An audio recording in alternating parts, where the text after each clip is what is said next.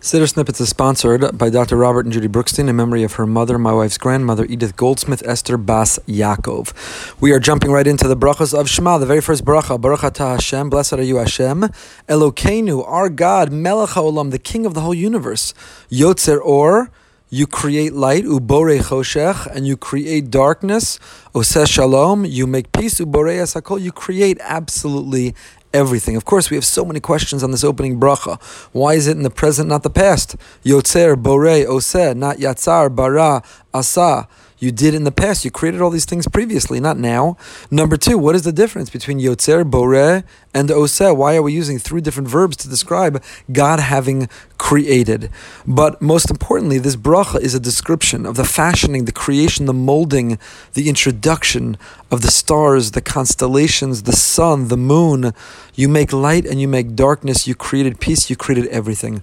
Shlomo Zalman Auerbach Zatzal said that, you know, if we would only recite this bracha instead of every day, once a year, or every 28 years, like Birchas HaChama, everyone would gather around, would concentrate, would focus, would learn, would be so mindful and present when we said this bracha, because we would appreciate the gift of light and the gift even of dark, and the fact that Hashem makes it all work in harmony and with peace. Unfortunately, because we say it every day, we come to neglect it.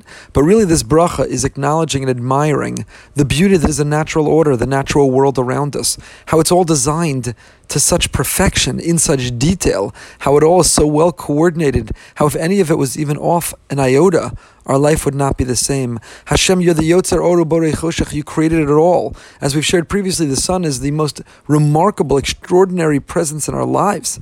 Without the sun, without light, life on Earth couldn't exist. Earth would be a frozen, dark ball.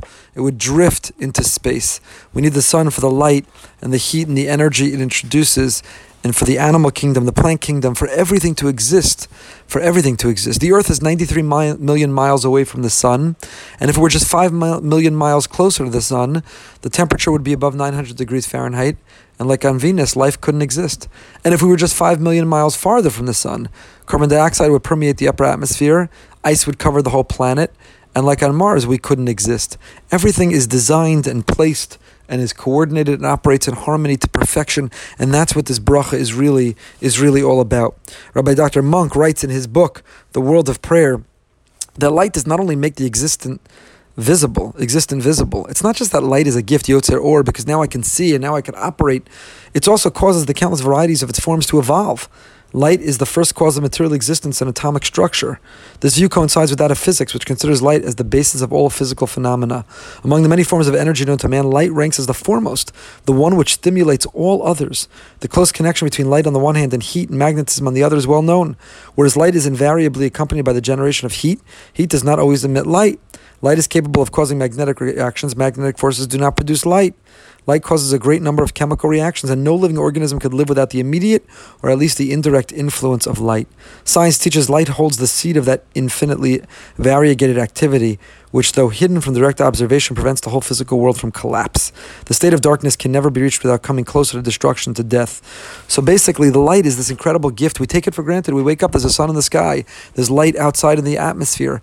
But in fact, it's an amazing, amazing gift. And says Rav Shlomo Zalman, if we would only appreciate and not neglect or take for granted how much focus, how much attention, how much kavana would we have for this bracha, Yotzer Or Ubore Choshech. The Medrash Tanchuma and Vezos HaBracha tells us, Rasha b'chayav chashav kemes, a wicked or evil person, even while they're alive, they're considered dead. Why? Because the wicked person so callously walks through life and they see the sun in the sky and they can't bother or be bothered to pause and say the bracha yotzer or wow, wow, God, you created that sun and the clouds and the stars and the moon.